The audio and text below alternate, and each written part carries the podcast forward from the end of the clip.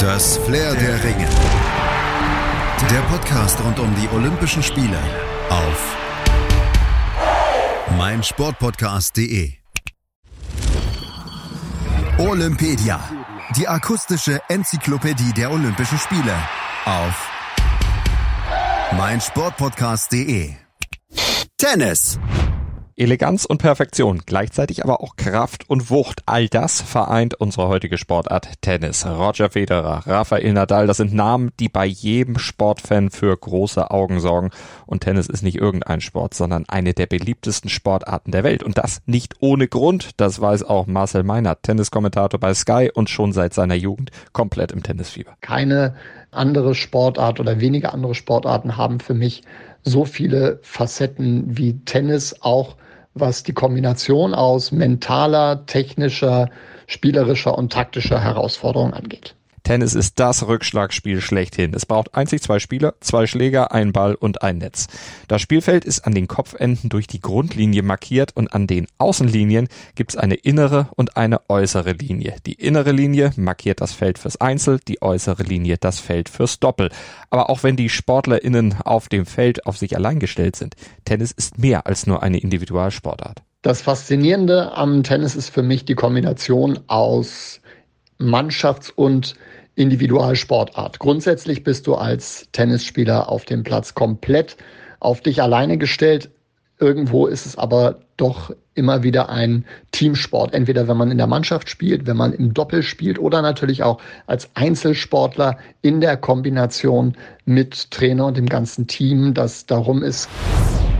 Das Ziel beim Tennis ist grundsätzlich das Gewinnen. Um zu gewinnen, muss man Sätze für sich entscheiden. Diese Sätze bestehen aus Spielen, die wiederum durch Punktgewinne gewonnen werden können. Klingt kompliziert, ist aber ganz einfach.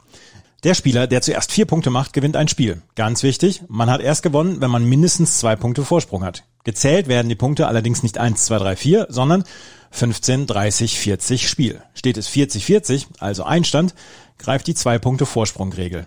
Der Spieler, der den Gleichstand bricht und den nächsten Punkt markiert, hat einen Vorteil. Macht er auch den nächsten Punkt, gewinnt er das Spiel. Macht sein Gegner den nächsten Punkt, steht es wieder 40-40 und es wird erneut um den Vorteil gespielt. Gewinnt ein Spieler sechs Spiele, sichert er sich den Satz. Auch hier gilt die Regel mit mindestens zwei Spielen Vorsprung. Im Gegensatz zu einzelnen Spielen, die durch die Vorteilsregelung theoretisch unendlich lange dauern könnten, gibt es bei den Sätzen ein Limit. Bei einem Spielstand von 6 zu 6 geht es in das sogenannte Tiebreak. Hier wird Punkt nach Punkt ausgespielt und derjenige, der zuerst sieben Punkte erzielt und dazu zwei Punkte Vorsprung hat, gewinnt das Spiel und damit auch den Satz. Die Anzahl der Sätze, die zum Sieg reicht, ist von Turnier zu Turnier unterschiedlich. Bei Hobbysportlern und auf den regulären Profitouren reichen zwei gewonnene Sätze zum Sieg. Bei den vier Grand Slams, den wichtigsten Turnieren des Jahres, wird bei den Herren auf drei Gewinnsätzen gespielt, bei den Damen auf zwei, bei Olympia wird bei Männern und Frauen auf zwei Gewinnsätze gespielt. Um die Belastung im Kinder- und Jugendbereich zu steuern, wird hier schon der dritte Satz nicht mehr regulär ausgespielt. Steht es nach Sätzen 1 zu 1, kommt es zum Champions Tiebreak. Dieser funktioniert wie der bereits beschriebene Tiebreak. Im Champions Tiebreak benötigt man allerdings 10 anstatt nur 7 Punkten, um das Match für sich zu entscheiden. Sein Ursprung hat der Tennissport in Frankreich im 13. und 14. Jahrhundert, funktionierte damals aber noch komplett anders als heute. Gespielt wurde zunächst nämlich nicht mit einem Schläger, sondern mit der bloßen Hand. Das Spiel nannte sich damals auch noch Jeu de Paume, also Spiel mit der Handfläche. Gespielt wurde zunächst vor allem in Klöstern. Der Innenhof des Kreuzgangs, der diente als Chord und die Dachschräge, die war als Ziel des Aufschlags mit eingebunden. Mit der Zeit interessierte sich dann aber nicht nur der Klerus, sondern auch die breite Bevölkerung immer mehr für dieses Spiel und so mussten neue Plätze her. Und so entstanden mehr und mehr dann eigene Ballplätze oder auch sogenannte Ballspielhäuser und die Wände dieser Ballhäuser waren schwarz und aus Kontrastgründen mussten die Spieler weiße Kleidung tragen. Daher die Bezeichnung weißer Sport, die sich ja bis heute gehalten hat. Zu Beginn des 15. Jahrhunderts entstanden dann die ersten Tennisclubs und 1464 wurde in Brügge dann auch das erste Turnier mit zwei verschiedenen Mannschaften ausgetragen und gespielt wurde um Geld. Jeder Punkt brachte 15 Denier, daraus entwickelte sich dann auch die Zählweise, die sich bis heute erhalten hat. Seit dem 15. Jahrhundert wird Tennis mit einem Schläger gespielt. Damals allerdings ein einfaches Holzbrett und kein Rahmen mit einer Bespannung. In dieser Zeit verbreitete sich der Sport rasant durch alle Bevölkerungsschichten und wurde zum Volkssport. Es entstanden zahlreiche Tennisplätze und Tennishallen. 1533 ließ sich König Franz I. sogar auf dem Sonnendeck seines Schiffes La Grande Françoise einen Platz errichten. Doch der Boom war dann erst einmal vorbei. Vor allem in Frankreich ging auch unter dem Eindruck der politischen Unruhen die Verbreitung des Sports allmählich zurück.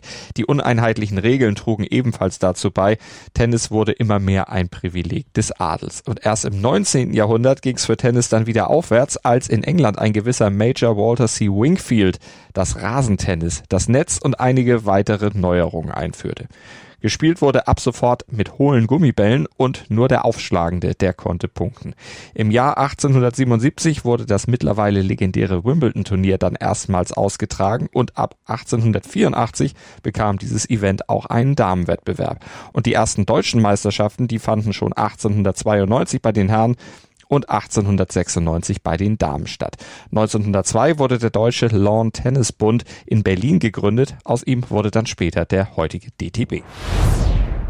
Mehr als 1,3 Millionen Mitglieder zählt der DTB heute. Damit ist er der drittstärkste Sportverband Deutschlands. Man sieht, Tennis begeistert die Massen und ist ein Sport für die ganze Familie. Das zeigt auch ein Blick auf die Altersklassen. Er startet mit der U10 und endet bei der Ü80. Tennis stärkt vor allem das Herz-Kreislauf-System. Es werden Reaktionsfähigkeit, Koordination und Kraft trainiert. Gerade für Menschen, die sich gerne auspowern oder Stress abbauen wollen, ist das Rückschlagspiel genau das Richtige. Das Laufen trainiert die Beinmuskulatur, das Schlagen die Arme. Außerdem ist Tennis ein echter Kalorienburner. Je nach Intensität des Spiels werden bei einer Stunde Tennis bis zu 1000 Kalorien verbrannt. Überflüssige Kilos verschwinden ganz schnell. Auch Menschen mit chronischen Rückenschmerzen kann der Sport in Ergänzung zu anderem Training wie der Physiotherapie helfen. Aber Achtung, wer über 35 ist und chronische Krankheiten wie zum Beispiel Bluthochdruck oder Rückenprobleme hat, sollte sich vorher das Okay seines Arztes einholen. Olympische Sportart ist Tennis übrigens seit den ersten Spielen der Moderne 1896 in Athen und seit 1900 sind dann auch die Frauen im Einzel und im Mixed mit dabei. Tennis ist damit neben dem Golfsport die erste Disziplin bei Olympia, an der auch Frauen teilnehmen konnten. Allerdings gab es dann nach den Spielen 1924 einen kleinen Bruch in der olympischen Geschichte des Tennissports. Wegen Streitigkeiten um das Amateurstatut flog Tennis nämlich erstmal aus dem Programm und kehrte erst 1968 kurz und 1984 ebenfalls nochmal kurz als Demonstrationswettbewerb zurück, ehe 1988 in Seoul dann die olympische Wiedergeburt stattfand.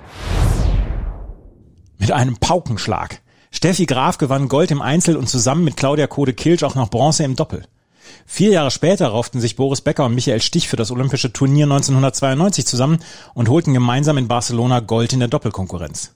Graf, Becker, Stich, die großen Tennisstars in Deutschland. Sie waren und sind noch heute Idole und Vorbilder. Sie machten Tennis in Deutschland groß und salonfähig und davon profitiert der Sport noch heute.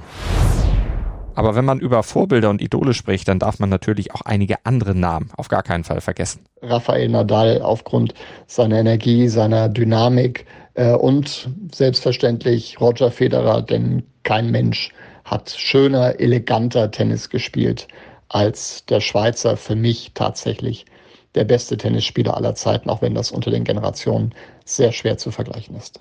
Roger Federer, der Mann, der hat alles gewonnen, allerdings noch keine Goldmedaille bei Olympia im Einzel. In Peking 2008 hatte er es immerhin im Doppel geschafft. In London 2012 reichte es dann aber in Anführungsstrichen nur zu Silber in der Einzelkonkurrenz. Und damit sind zwei der olympischen Wettbewerbe, die alle vier Jahre ausgetragen werden, ja schon benannt.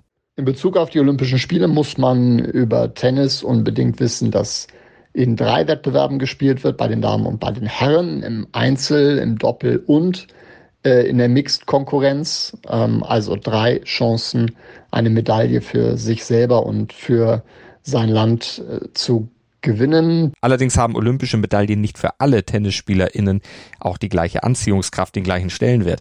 Eine Tennissaison ist ja schließlich lang, da müssen die Kraftreserven gut eingeteilt werden und einige Stars der Szene lassen daher Olympiaturniere aus, um sich einfach auf die regulären Touren und die Grand Slams zu konzentrieren. Andere wiederum nutzen die Chance, Geschichte zu schreiben. In Rio 2016, da sorgte Monika Puig aus Puerto Rico zum Beispiel für eine große Überraschung, als sie die Goldmedaille im Einzel gewann und damit das erste olympische Gold überhaupt für ihr Land gewinnen konnte. Und sie war zudem erst die zweite ungesetzte Spielerin überhaupt, die die eine Medaille holen konnte. Tennis schreibt generell große Geschichten, sowohl bei Olympia als auch außerhalb der Olympischen Spiele. Wahrscheinlich steht der erste Wimbledon-Sieg von Boris Becker 1985 sehr weit oben, weil das für das Tennis in Deutschland ähm, extrem entscheidend war. Unerreicht bis heute der Golden Slam von Steffi Graf 1988, also der Gewinn aller vier Grand Slam-Turniere plus die Goldmedaille bei den Olympischen Spielen äh, in Seoul, die Wimbledon-Titel von Roger Federer und ein weiterer unvergesslicher olympischer Moment äh, für mich ist das äh, Doppelfinale der Herren 2004 gewesen. Ein unglaublich dramatisches Match, das Rainer Schüttler und Nikola Kiefer für Deutschland am Ende mit der Silbermedaille abgeschlossen haben. Ich habe selten so enttäuschte und deprimierte äh, Verlierer gesehen wie an diesem Tag. Sie waren so nah dran, sich ihren Lebenstraum zu erfüllen und wussten schon bei der Siegerehrung, so eine Chance kommt wohl nicht wieder. Die ewige Nationenliste führen die USA mit 21 Goldmedaillen, 7 mal Silber und 13 mal Bronze an. Knapp dahinter folgt Großbritannien. Anschließend finden wir eine große Lücke. Frankreich und Deutschland folgen mit viel Abstand auf den Plätzen 3 und 4. Die deutschen Tennisasse sicherten sich insgesamt vier Goldmedaillen, sechs Silbermedaillen und drei Bronzemedaillen. Und zum Abschluss fassen wir noch die wichtigsten Fakten kurz und knackig zusammen, die ihr zum Tennis bei den Olympischen Spielen kennen solltet, damit ihr mitreden könnt. Tennis findet im Aliake Tennispark statt. Hier finden knapp 20.000 Zuschauer Platz. Neben dem Center Court beherbergt das Gelände noch 48 weitere Freiluftcourts. Sowohl Rasen als auch Hartplätze stehen zur Verfügung. Die SpielerInnen sind mit der Anlage bestens vertraut. Sowohl die Damen als auch die Herrentour machen jedes Jahr in Tokio Halt. Für die Olympischen Spiele wurden extra ein zusätzliches Stadion mit 5000 Plätzen und mehrere Indoor-Hartplätze geschaffen. Die Wettbewerbe im Tennis finden vom 24.07. bis zum 1.08. statt. Soweit zum Tennis. Verfolgt auch gerne unsere weitere Olympia-Berichterstattung auf meinsportpodcast.de. Abonniert Olympedia und Flair der Ringe mit dem Podcatcher eurer Wahl oder bei iTunes und verfolgt die Olympischen Spiele auf Deutschlands größtem Sportpodcast-Portal hier auf meinsportpodcast.de. Wir haben für euch Sport für die Ohren und zwar rund um die Uhr. Das Flair der Ringe. Der Podcast rund um die Olympischen Spiele auf meinsportpodcast.de. Wie baut man eine harmonische Beziehung zu seinem Hund auf? Puh, gar nicht so leicht. Und deshalb frage ich nach, wie es anderen Hundeeltern gelingt, beziehungsweise wie die daran arbeiten. Bei Iswas Dog reden wir dann drüber. Alle 14 Tage neu mit mir, Malte Asmus und unserer Expertin für eine harmonische Mensch-Hund-Beziehung, Melanie Lippisch. Iswas Dog? mit Malte Asmus. Überall, wo es Podcasts gibt.